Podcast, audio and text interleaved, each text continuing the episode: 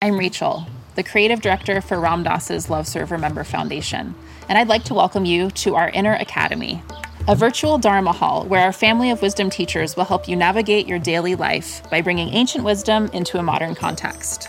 With over two hundred hours of audio and video teachings, meditations, and practices from teachers like Ram Dass, Krishna Dass, Sharon Salzberg, Jack Kornfield, Roshi Joan Halifax, Joseph Goldstein, and many more, the Inner Academy is your core resource for finding balance, presence, and navigating the ups and downs of your daily life. The Inner Academy has guidance for every step of your journey.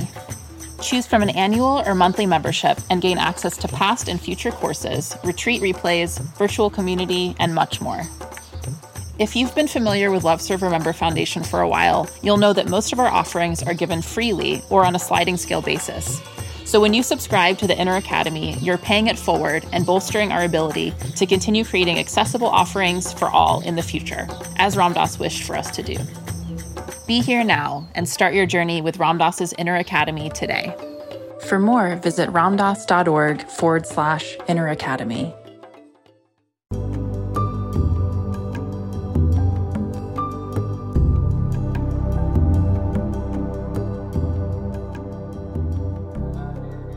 Welcome to Lama Surya Das's Awakening Now podcast. We are very pleased to share with you Lama's unique illumination of the Awakened Awareness teachings. If you are interested in supporting Lama Surya Das's podcast, please go to BeHereNowNetwork.com slash Surya Das.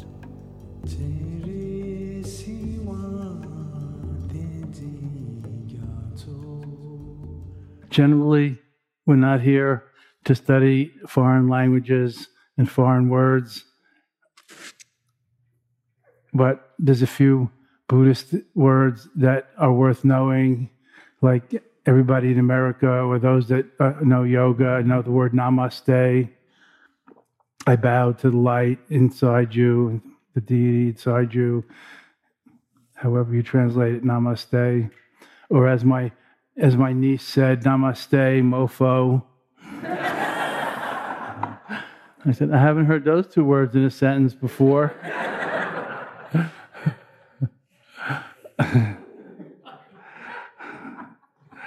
No, you gotta love it. So uh, Sarva Mangalam is one of these words. Sarva means all, and Mangalam means uh, peace and harmony wishes. So usually when it's translated, it's may all beings be happy or may all beings be peaceful. But this is an ancient thing that all Buddhists in India thousands of years ago always used to say, Buddha used to say at the end of his meditations or teachings, Sarva, all, Mangalam, may they be fulfilled or happy, peaceful, harmonious. So a warm-up exercise is, let's say, to demystify it, but also to turn our hearts and minds toward the Dharma from whatever we come to when we're busy, and then we sit down to meditate. Maybe we still are rolling with the momentum of our day or our trip home or whatever we were doing before, even sleep. So it's a good way to wake up, and it's a good way to turn our hearts and minds to the Dharma path, to the multi-laned highway of awakening. Not a narrow razor's edge, but the vast highway of awakening. Let's just try to stay out of the ditches, the extremes on either side of nihilism, nothing matters, and realism or materialism. Everything is what it seems to be. Only what, what we can measure and see and hold counts, materialism or realism. So on this great way called Mahayana, the way of universal enlightenment, from me to we, not just self-growth, self-development,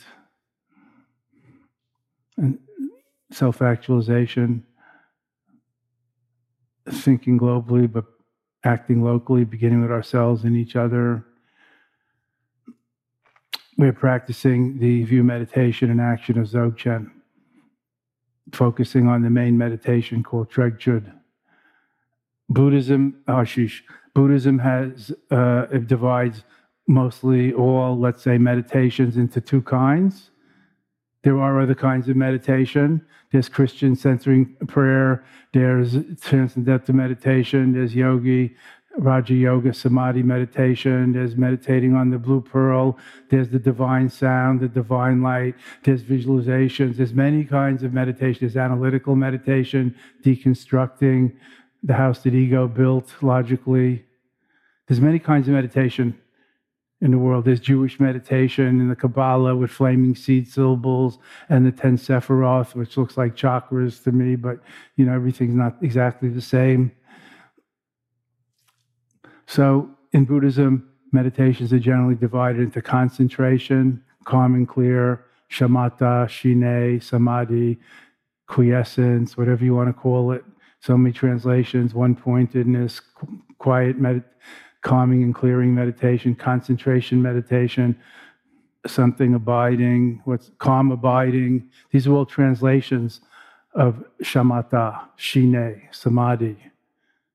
And then the other, and, and that's like sharpening the tool of awareness, concentrating, focusing, gathering the light of awareness into like a laser beam, so we can cut through and see deeper with insight meditation, with wisdom-oriented, wisdom-developing meditation, vipassana, deep-seeing meditations, calming, focusing meditations, and then seeing through, penetrating through meditations like recognizing the universal laws of impermanence or no separate self or instability and dissatisfactoriness, interconnectedness. So you gain insight into the nature of things. So samadhi and vipassana, shine and lakdang, concentration and insight meditations. There's also loving kindness meditations, purification meditations, healing meditations, and so on.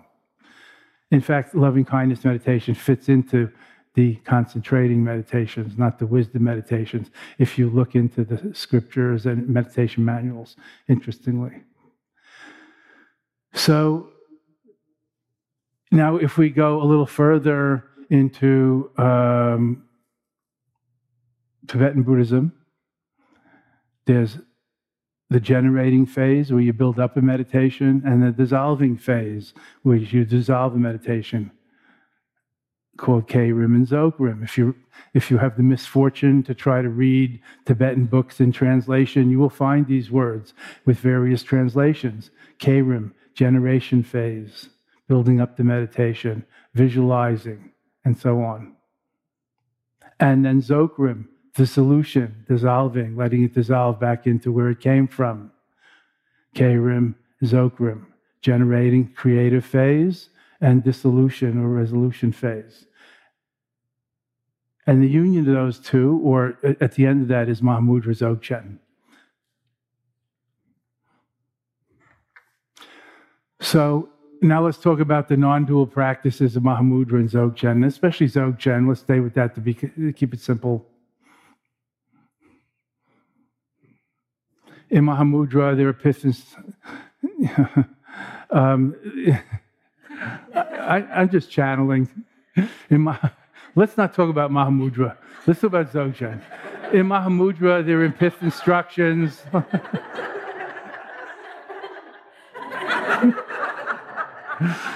Oy vey, got den Himmel.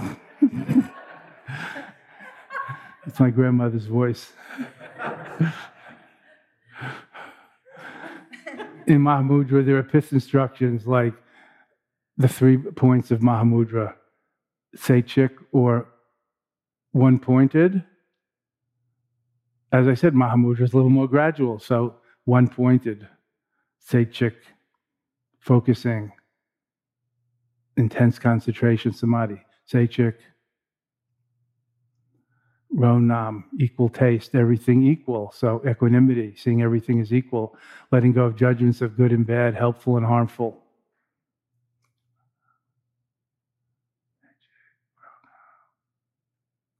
And then third, non-meditation, beyond meditation, pure presence or awareness. So you can see this is a slightly gradual scheme. One-pointedness, equanimity or one taste, single flavor, and beyond meditation, beyond formal meditation, beyond the du dualism, polarity of concentration and distraction.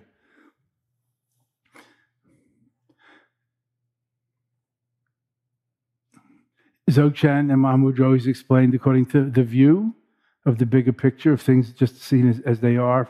From that comes the meditation of non-meditation, and from that comes the action according to conditions and circumstances, not according to our karmic compulsions and patterns, but proactive Buddha activity, not reactive karma activity. We'll talk about this more at the end of the week with integrating the dharma and practice into daily life. So the view and the meditation, the view like the sky, the meditation like a mountain, the action inexhaustible like the ocean's waves. These are real metaphors. The view like the sky, leave it as it is. This is called in Dzogchen the four pith instructions, the Chokshakshi, the four droppings. These are hard to find in books, although they're in books.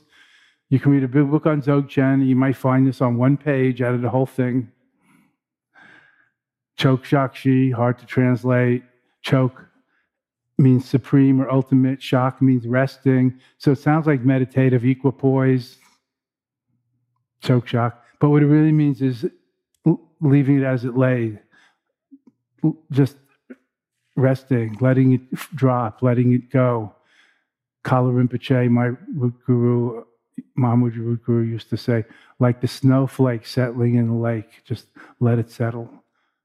Or raindrops in the lake. The moisture rises from the ocean and returns to the ocean. It may land first in the earth or a lake or a river, but returns to the ocean. It's a cycle of a whole, right? And it's water. It's water. It's snowflakes. It's water if it's uh, whatever that's called, hail. It's water if it's mist. It's still H two O. It's water when it lands in the stream of the lake. It's water when it lands on the frozen ice. It's water landing on water. So the thoughts arise in the, let's call it the mind, for lack of a better term, in the field of consciousness. And where can they go but resolve back into it, just like the waves in the sea, just like the, the water I was describing. So Milarepa sang in the beginning, meditation, thoughts, feelings, what's going on in the mind. In the beginning, it seems like a roaring waterfall.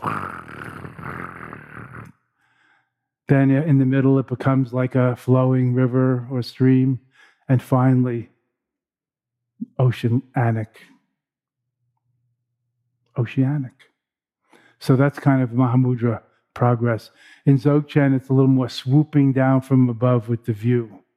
Everything pure and perfect as it is, primordially pure, spontaneously manifesting, just as it's supposed to be, according to this practice of the four leaving it as it is, is the four chokshak, the four droppings, the four letting it be, is the four chokshak.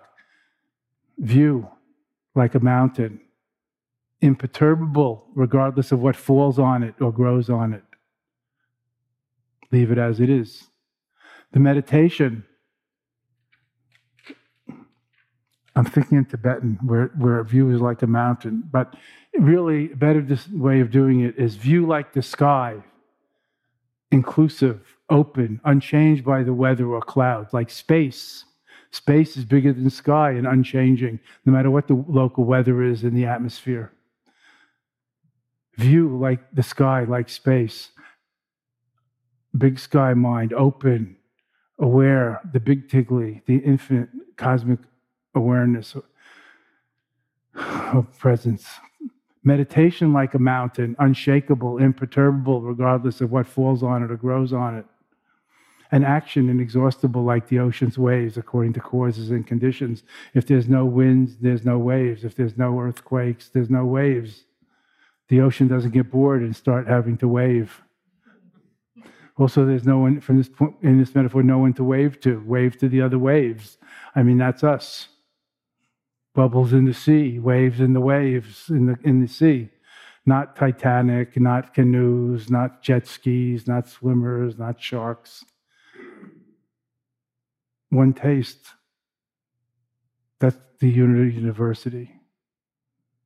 So ironing out the ocean's waves doesn't improve it at all. Flatlining our thinking brain doesn't change the situation. It'll just pop back up. The mind is supposed to think. The body's supposed to feel. The ears are supposed to hear. That's the natural function of innate awareness, of Buddha mind. That's not a distraction necessarily. That's the natural function of innate Buddha mind. The mind is supposed to remember. That doesn't mean you're living in the past. Remembering is a here now activity. Awareness is remembering. Mindful of that. Not living in the past. That's a nowness activity. Awareness is planning for your college kid fund or something, or for your, you know, next vacation, or how you, uh, where you're going after here. Planning is a nowness awareness activity. Living in the now doesn't mean becoming stupid or mum or like a bump on a log. I know in Shanti Deva's classic, How to Be a Bodhisattva, the Bodhicharya Avatara, Entering the Way of the Bodhisattva, the Bodhicharya Avatara by the Peace Master a thousand years ago, Shanti Deva, that everybody, Mahayana Buddhism, cherishes and studies. In the chapter under anger and patience, which is a very, very important chapter, I think it's the most important chapter, chapter four or five, about anger and patience. One of the statements, remember this is written a thousand years ago, was, when you're feeling angry, be like a log. And my friends and I all looked at each other and said, what the fuck? This ain't modern psychology. I guess it means don't just react in kind, but a log might be a little extreme, like an unfeeling dead, you know, thing of, of wood. So don't catastrophize or, you know, take everything to the extreme. Drew, where's Drew? Drew, just to give an example. I need a straight man. Thank you, Drew.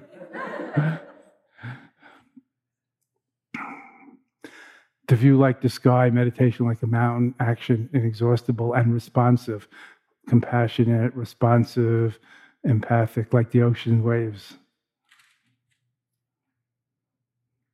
And then integration or enhancement, both then stepping up, stepping out, living the life beyond sacred and profane.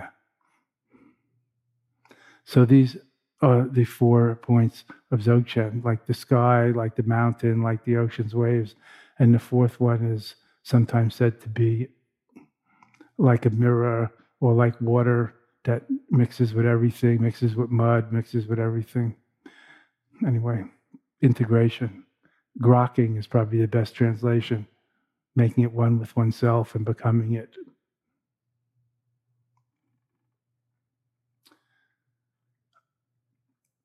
So when we're practicing today, I introduced a little more explicitly the sky gazing practice after we did the breathing um, and energy purification exercise, calming, clearing, and focusing, and energizing, and putting, getting into it. Then, and these are the instructions in case you're new here or you come from another meditation tradition. Eyes open, ears open, nose open. I know it's a lot to keep track to keep track to of. But it's like when you first start driving, it seems impossible. When your first lesson, you don't know how you you know you only have two hands, but you have to do all these things at once and look in front, look in the rearview mirror, look in the side view mirror, listen to the backseat drivers and all the rest. You know, push levers and buttons and things, and you know, paddle both feet or whatever you figure out to do that they tell you not to do. But after a while, what are you doing? You're multitasking like crazy. You're texting, you're drinking cappuccinos, you're shaving, you're putting on makeup. While you're driving, you're punching the, you know, the radio stations or, you know, your M P three or your whatever you have there. I don't know what, M one, M seventeen, M P three, your cassette player, your boombox, you know, whatever you have. I'm still sore that my car maker took away my C D slot. I had that technology under control.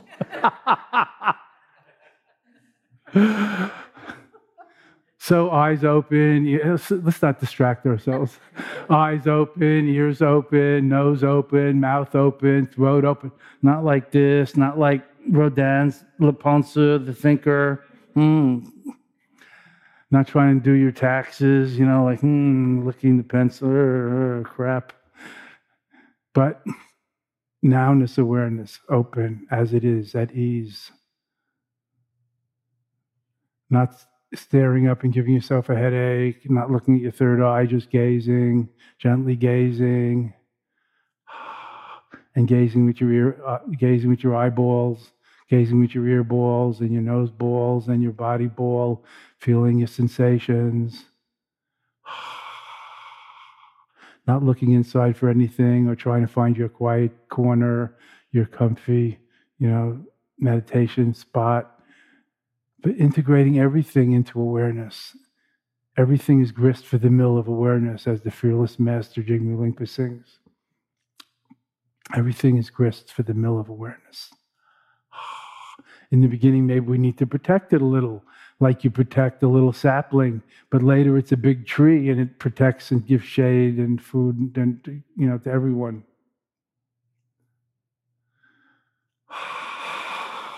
Sky gazing, space mingling, infinite dissolving, letting everything go in openness and spacious clarity awareness. That's the instruction. Based on the three naturals, Arshish, just sitting, just breathing, just being present. The three naturals, natural body, natural breath, natural heart, mind. So that's the instruction. That's what we do. Notice I'm not saying breath counting, breath wash, watching, radiating, reabsorbing light rays, mantra chanting, waiting for the gong to ring, trying not to think. I'm not saying calming the mind. The mind's a good servant, but a poor master. The problem is we're under its power too much. We can be mindful of thoughts. That's mindful meditation. We could be mindful of the state of no thought. That's mindful meditation. Neither are better.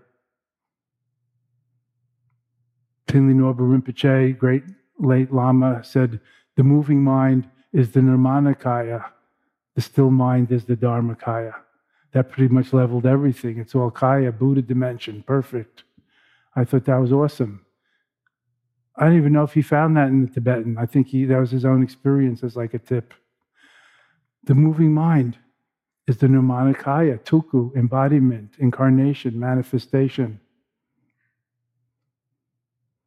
Holy, holy, holy.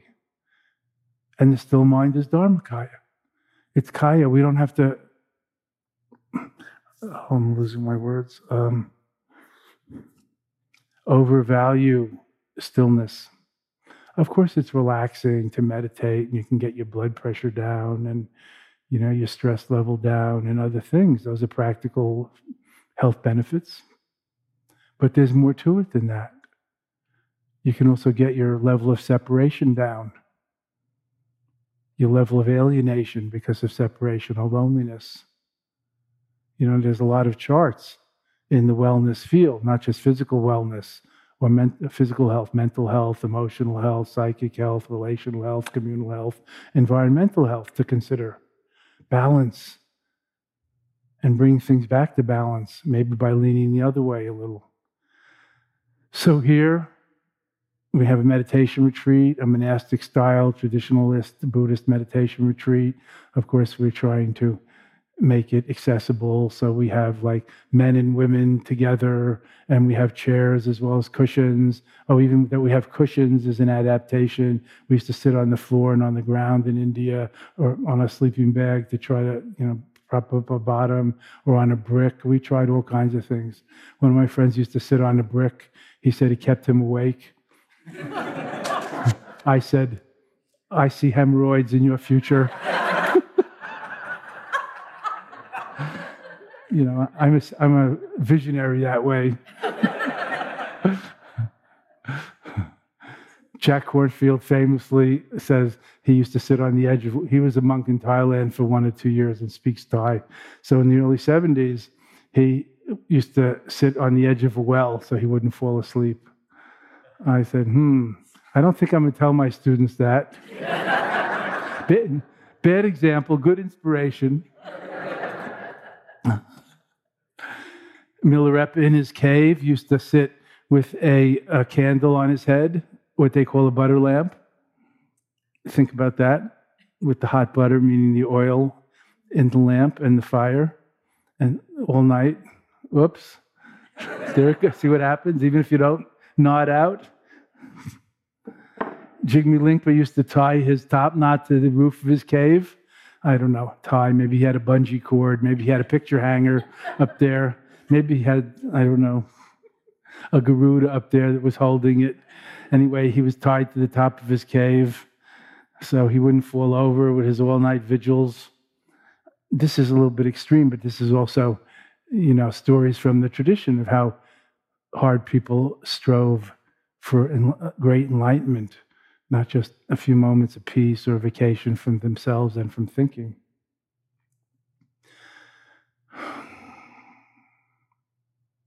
Milarepa turned green from living on nettle soup. This is supposed to be history. And you know, you can make soup from nettles. We have nettles in this country. You can try boiling it. He, that's mainly all he had up in his cave above the snow line, line, line in the Himalayas. So he lived on nettle soup and he turned green. And you can always see in his pictures his greenish hue, not from envy, but from nettles. So renunciation, sacrifice, and hardship, hard work is not the most popular part of Western Buddhism. In fact, we don't even hear those words, but they're there if you pay attention and if you look deeper. Pema Chödrön's delightful books are by nun Pema Chödrön, who was vowed and forsworn many of those things, you know, worldly pleasures. So it's just not what she's stressing. We don't want everybody to become a nun or a monk and renounce family and work and the world in that way. The thing to renounce or to let go of is egotism and clinging and selfishness. That's the point of renunciation. And renouncing, believing in our thoughts and feelings. It's good to feel your feelings, but also you don't have to totally believe it in them. Just because you feel something doesn't mean that you have to directly act on it in, in retaliation or response. You can think about how, when, or if to respond. So I like to say you can't believe everything you think, not just everything you read. And yet we're all addicted to thoughts. It's a substance. If you look at the twelve-step program, it's just like the other substances. Perhaps I have to admit that I'm under the power of thoughts and seek a higher power or a higher sanity. I can't remember what it says, but thoughts fits right in there, like alcohol or drugs, as a substance that we're addicted to. Who can tell me the first step? Come on, pop it out. I, I need to hear it. I came to believe that the pa- I, I'm powerless before my thoughts. I'm listening.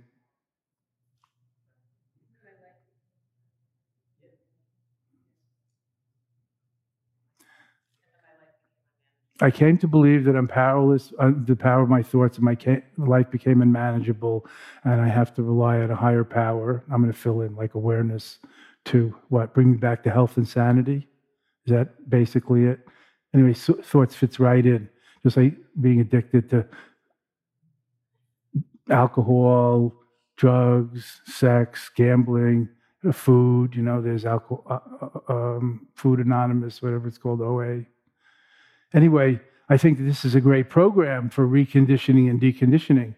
And our thought addiction is one of the most pernicious because it's not even named or recognized most of the time. Anyway, think about it.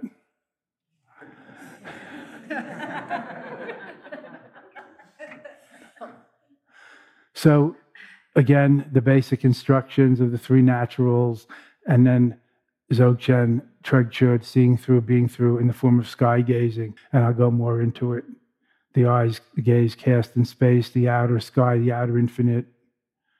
All thoughts and feelings and perceptions cast into the inner infinite of the mind, of awareness. the inner sky, the inner infinite, and then everything, including meditation or aspiration, striving, dropped or cast off into the secret infinite, just being, not doing, achieving, or becoming, just naked being, mingling the outer, inner, and innermost or secret sky or infinite or emptiness. This is called Namkar Naljor in Tibetan, sky-space union yoga. Mingling or realizing the inseparability of shunyata, uh, emptiness or sky or space or the infinite shunyata, and lucidity or awareness or cognizance. What word do you want there? So it's not just empty like an empty glass or room. It's like Tukor Gyurumche, you say it's like a sunlit room lit with bright, a brilliant awareness. So any questions, please? So that actually really spoke to me because, you know, having some Vajrayana practice, guru yoga, um, what I'm experiencing right now and, and feeling some resistance towards is a shift in,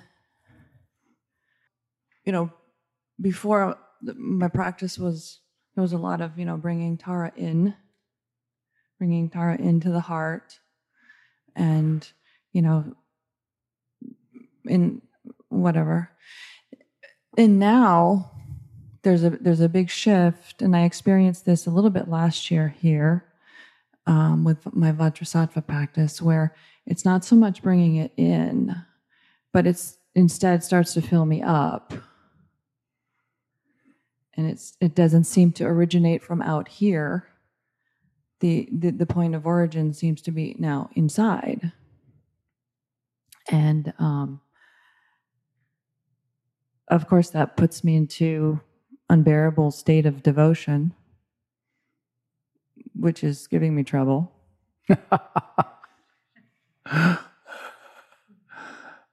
I'm listening. Do you want me to interrupt? Yeah, that's good enough. Um, that sounds good. What's the trouble? I mean, unbearable sounds troublesome, but, you know, like, you seem to have arrived at the state of guru yoga, and from outside, like beseeching or praying to, to arising from within. How many times have I said, all those who are on high or arising from within? It depends on how you look at it. Is it the Buddha and all those down, coming down to you in the picture, and or in your heart, and the heart is one of them, and in their heart is a rainbow, you know, arising from within, beyond outside and inside. So, well, my whole perspective of everything is shifting, mm-hmm. and it's kind of scary. It is scary. Um, you know, we we have our stories in Buddhism about, you know, how everyone was our mother, and compassionate outreach towards them, and that feeling, and a sense of gratitude, and, you know, all of that. And and now I'm going all Avalokiteshvara, and they're not my mothers anymore. It's like they're my children, and oh yes. my, and like, you know, and I get these states yes. of oh mother's my. Just an example. Mothers, children, parents, lovers, you know, pets, whatever. Everything, in, in, as you said, the story of reincarnation includes infinite or many lifetimes. But as you notice, I'm not stressing that or worrying about that here. So it sounds like your uh, practice of guru yoga, which I have not been stressing here, but you've been practicing for years, and you also have your Tibetan Lama Mi'kmaq um, with his strong Tara practice and lineage. So that sounds like it's coming up Um, the way it's supposed to. You're yeah. in a guru rising and filled with unbearable devotion. So again, I'm going to say unbearable sounds, you know, excruciating or, or like hard to bear, but it's also devotion. So they say one tear of devotion wipes away uh, aeons of negative karma. I must have a lot then. So maybe unbearable is it gets you to cry, and crying in devotion washes away a lot of other self-concerns and worries and habits. And then you rest in that, whatever that means. You know, you, you're in that. Crying's not worse than laughing, but unbearable devotion is like, to some people, a goal of Guru Yoga. I would say more like enlightenment or, you know, oneness is the goal, but unbearable devotion uh, is a portal and delivers you there. It transports you beyond yourself and your mind and your thoughts and your self-references. So I would say go for that, as long as you're not miserable, falling apart, you know, become a puddle on the floor that we have to sweep up and put in your bed. We don't want that.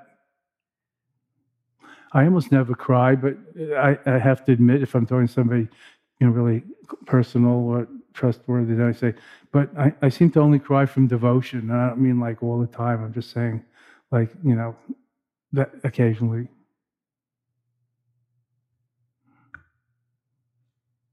Okay. So I hope that's helpful. You should go, go with it and trust it. And it is, uh, can be terrifying. I mean, I, it's it's very strange because there's a, a part of me that really enjoys it because it is very expanding. And but there's a part of me where it's like, you know, I suppose it's some form of judgment that says it's hard. Is it hard? No. It's not hard to do. So what does hard mean? It's hard to bear? Yeah. It's like too much, too much energy? Yeah. Yeah, it's a bit much. Well, sometimes also you have to take it easy a little bit, you know, and take a rest or break or... Thank you. Um, Milarepa, the greatest of Tibetan yogis and also her national greatest poet, author of the world classic one hundred thousand Songs of Milarepa, a book you can read in several different translations. The one hundred thousand Extemporaneous Songs of Enlightenment by Milarepa. Um, Milarepa said, everybody talks about Milarepa and his cave yogi lifestyle and his renunciation and how hard he worked. He's the embodiment of um, paramita, of effort, vir- virya paramita. Is that number three or number four? So he's the embodiment of effort and enthusiastic, joyous practice, Milarepa. And yet, he himself said, our lineage is a lineage of devotion. Our lineage is a lineage of devotion. And he said, when I am alone in the cave in the mountains, all the Buddhas and Gurus are with me. My Lord and Father, Guru Marpa, the translator, is with me. Ours is a lineage of devotion. So that's done a lot for many of us. Not everyone is a bhakti or a devotee. Some are more philosophical, hyper-rational, jnanis. Some are more physical, energetic, like yo- yoga types. But devotion is a great portal or transporter beyond ourselves. Chicken Yima Rinpoche, who I know you're devoted to, and you went to his retreat here last month probably, his five-day retreat or whatever it was, he often quotes the third Karmapa, who was the head of our Kagyu lineage. Now we're up to the seventeenth. The third Karmapa said, in the moment of devotion, Rigpa nat- nat- naturally dawns. In the moment of compassion, Rigpa naturally dawns. So in other words, it transports us beyond ourselves. So it's, you know, when the sun shines intensely, it's naturally light outside. There's no cloud, it's no cloud interference. So in the moment of devotion, Rigpa naturally dawns. That's one of the great quotes of the Kagyu lineage. It's not just about effort and philosophy and Mahamudra, which sounds abstract and vast. But also take it easy with yourself. Don't go over the edge, you know. Thank you. Questions? Sharing? Yes. Hello. Hi. I'm Nikki. Hi, Nikki. So I've been trying to use these images of sky and mountain and ocean, and it's it's working for me. I'm able to do that. Um, and when this idea of kind of weather is coming through, like you mentioned, hail, and I have some of that. And but then you'll say things like "Eureka," or "Enjoy the joy," how sweet it is, and I'm like, no. It's hailing, it's it's rough, it's not, it doesn't feel sweet. And so I guess what I'm thinking is, like you mentioned twelve-step, and for a long time I went to Al-Anon and they would say, be grateful to the alcoholic and so forth. Mm-hmm. And it took me a while to kind of wrap my head or heart around that idea. And I just wonder, is, is that, like, am I grateful for the hail? Is that? I don't know. Are you? It seems not. Sometimes. In hindsight, twenty years later, maybe. Well, time is an illusion. Yeah? No, I'm not going to play games with you. Um, is it always hailing in your mind or in your no. experience? So, no. Are you grateful for the, you know, the sweet rain or the cool winds or the the beautiful blossoms or whatever Sometimes. else metaphorically is happening in your life? Sometimes I'm just neutral. Yeah, right. There's good, bad, and neutral, and everything in between. So gratitude is something, you know, to cultivate. And maybe we could, and then we could even learn to be grateful for the difficulties in the sense that, as the Buddhists say, your teacher, and Dalai Lama loves to quote this, your teacher or your enemy or critic or, you know, the unwanted. It means it could be a disease. You know, the unwanted is your greatest teacher. And teaches you humility and patience and he doesn't say this, I'm going to add, you tell me if this is right, that you're not entirely in control. That's an important lesson, wouldn't you say? We're not entirely in control. We do the best we can and have to let go. And whatever happens, happens. And we keep doing the best we can thoroughly and let go. It's like parenting, and whatever happens, happens. And we keep doing the best we can and letting go. Whatever happens, happens. That's from the Tao Te Ching. That's ancient, timeless wisdom. The master does what needs to be done as well as possible, and lets go, and whatever happens, happens. Not being overly invested in the outcome, not being overly disappointed if it doesn't work out, but you can keep trying. It doesn't mean you just throw them, the kids away, you did the best and now, you know, okay, you say you're grown up, you're thirteen-year-old, you're fifteen-year-old, you're eighteen-year-old, okay, good luck. You so, twenty-one-year-old, you thirty-year-old, you know, good luck. So like in those parenting moments, because I can relate to that, I don't have to enjoy all that hardness all the time. Right. Okay. Sometimes it's really hard. It, yes, it is, obviously. Everybody knows. Even if you're not a parent, sometimes it's really hard. But parenting, you know, is uh, not for sissies. Thank you. Gratitude, um,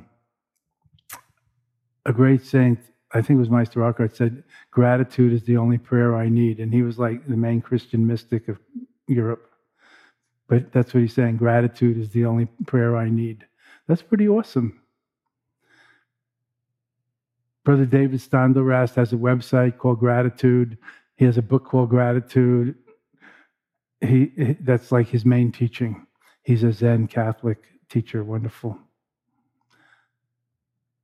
So we try to cultivate that, like somebody was saying, about realizing that through the rounds of rebirth, everybody has been our mother, our father, our grandparent, our child, our lover, and other connections, so that we realize that we're all in the same boat, and we rise and fall, sink or swim together. We're not separate, we're not better than, we're not that different than, and feel like appreciation and gratitude for our benefactors, for those who introduced us to the world, for those who took care of us, whatever, you know, mixed weather we might remember from our upbringing.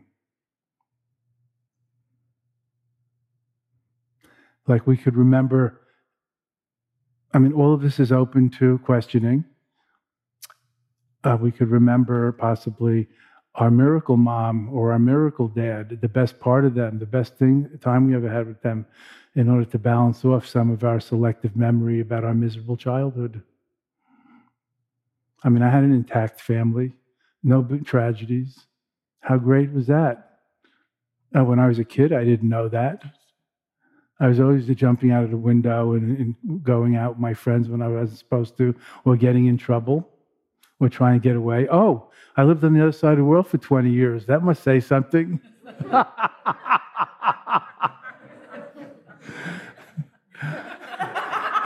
My father said, Jeffrey, I don't know if you know this, but your mother really took that personally.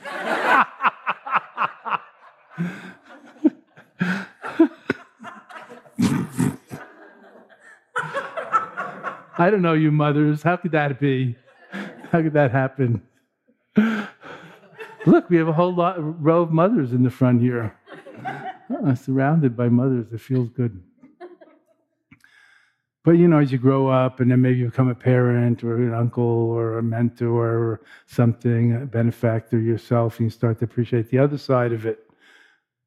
Like, I'm concerned for their safety rather than, I'm in Kathmandu here. I'm twenty years old. I'm grown up. Why are my parents worried about what I'm doing? Even though we have no e- phone, no email, no, you know, communications. It's nineteen seventy-one. Why are they worried? They have other kids.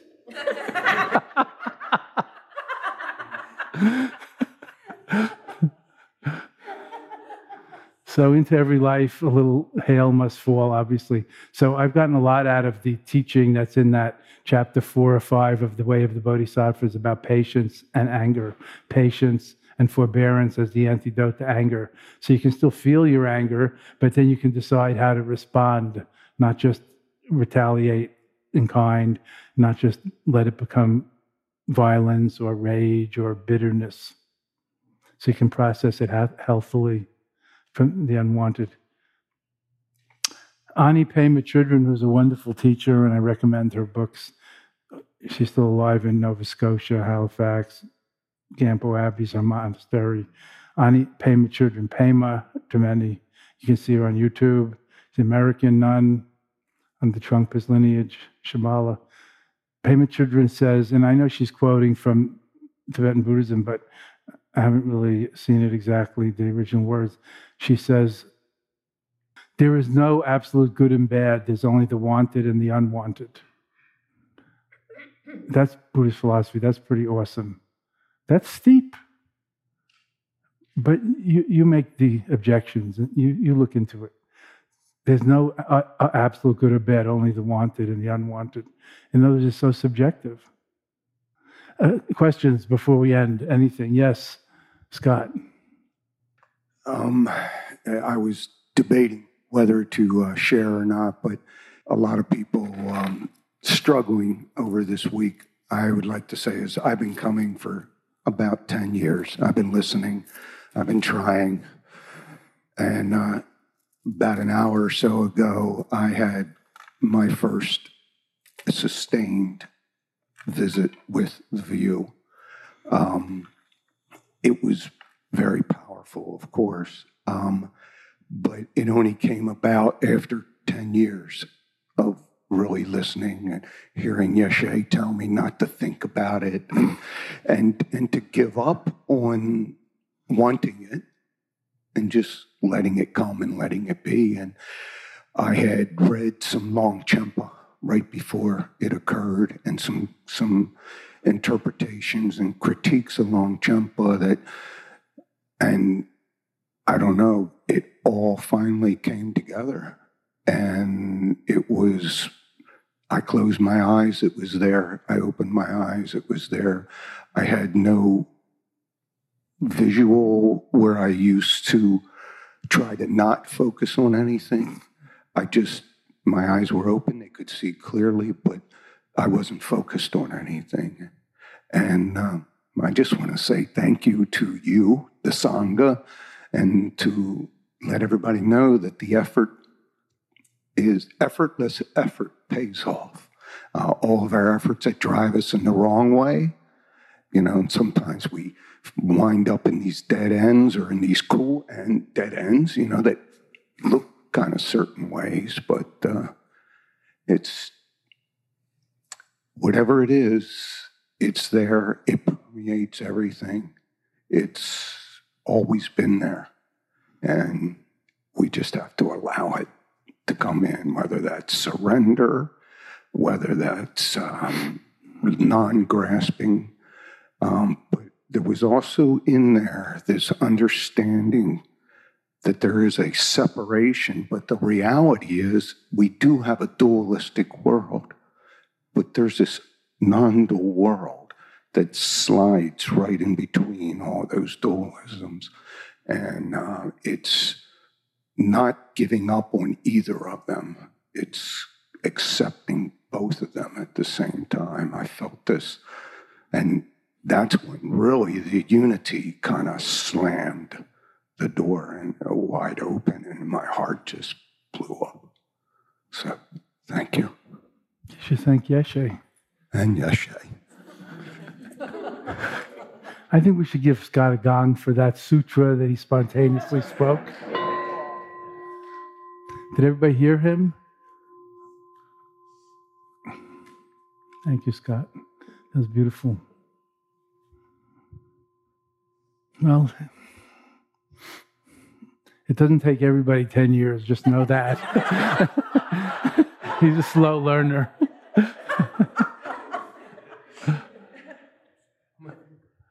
Yeah.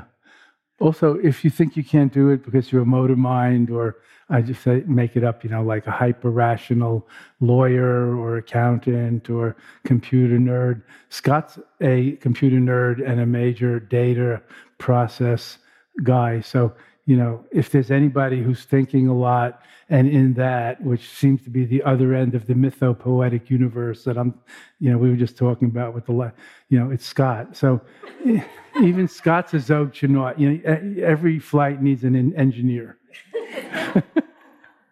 I mean, he's also a photographer, but I hope you're getting my point. And that's why Buddha said, and it was a radical war cry at his time, you know, anybody can be as enlightened as the Buddha by walking, you know, plumbing this path. Not by being my Buddha, my follower, not by being a Buddhist, by practicing in this way. Not just one son of God, not just men, not just monks, not just monks or nuns, not just learned uh, Buddhist scholars, mystics, anybody. And millions have. It's awesome. And thank you all. And thank you, Scott, for your uh, testimonial. Beautiful, and your beautiful sutra-like words. I couldn't have said it better.